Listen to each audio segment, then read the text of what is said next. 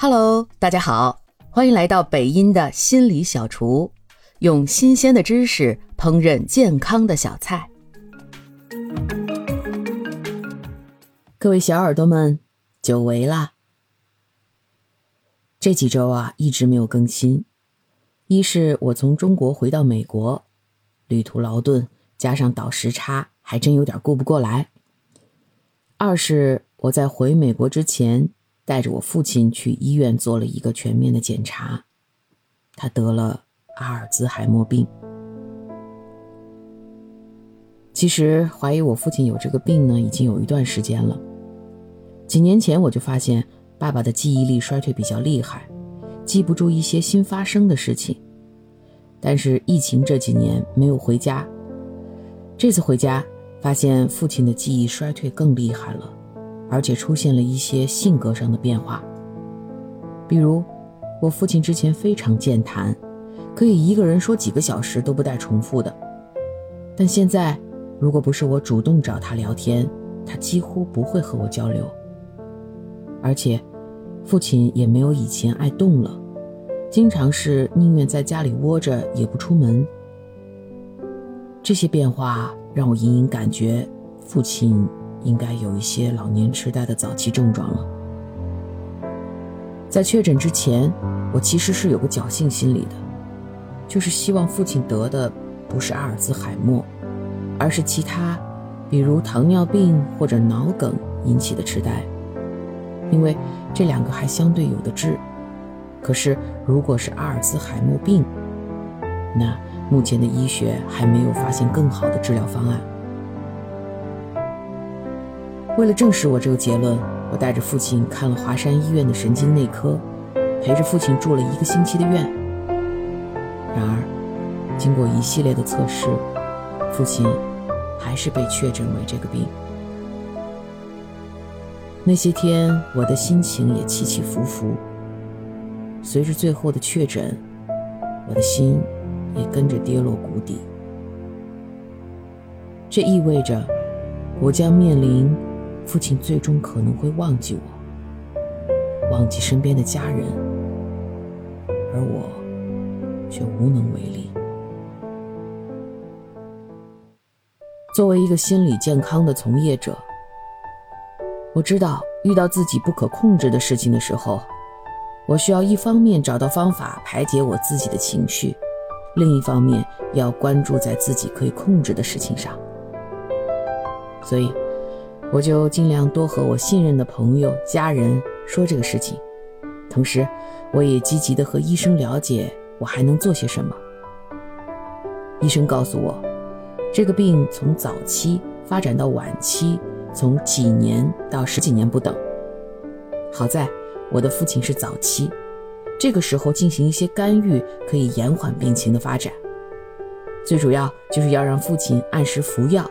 同时要鼓励他多多社交。社交可以锻炼我们的大脑，也能有效防止语言和认知功能的退化。回到美国之后，我也读了一些和阿尔兹海默病相关的文章。我知道，阿尔兹海默病是一种神经退行的病变，这种退行就好像脑子里的神经开始出现一些像浆糊一样的东西。又叫做淀粉样蛋白，是这种东西导致神经的萎缩和缠绕，使得正常的神经之间的沟通和反应不能完成，导致病患出现一些认知功能上的衰退。华大基因的尹烨曾经说过，阿尔兹海默病几乎是人类长寿的副产品。有数据显示，目前我国有近一千万的阿尔兹海默病患者。六十五岁以上人群，这个病的发病率是百分之五，而每增加十岁，发病率就增加百分之五。到了八十岁以上，患病率则达到百分之三十。目前，医学界还没有对这个病特别有效的治疗。对这个病来说，最重要的就是早发现、早治疗。在这里呢，我就从我自身出发。和大家分享几个识别阿尔兹海默病早期症状的标志。如果你发现你家里的老人有任何以下的症状，请及时带他们去医院就诊。一、性格变化，比如我父亲以前很健谈，现在变得不爱说话。二、有步态或者运动障碍。三、语言障碍，比如会忘记要说什么，或者会用一些奇怪的组合来表达常见的事物。四、整个人能量变得很低，不愿意主动做事情，也变得不爱动。五、记忆丧失，特别是记不住心境发生的事情。六、情绪波动，容易发脾气。或者情绪低落。七，注意力和定向方面的问题，比如注意力很容易分散，或者分不清自己在哪里，或者容易迷路。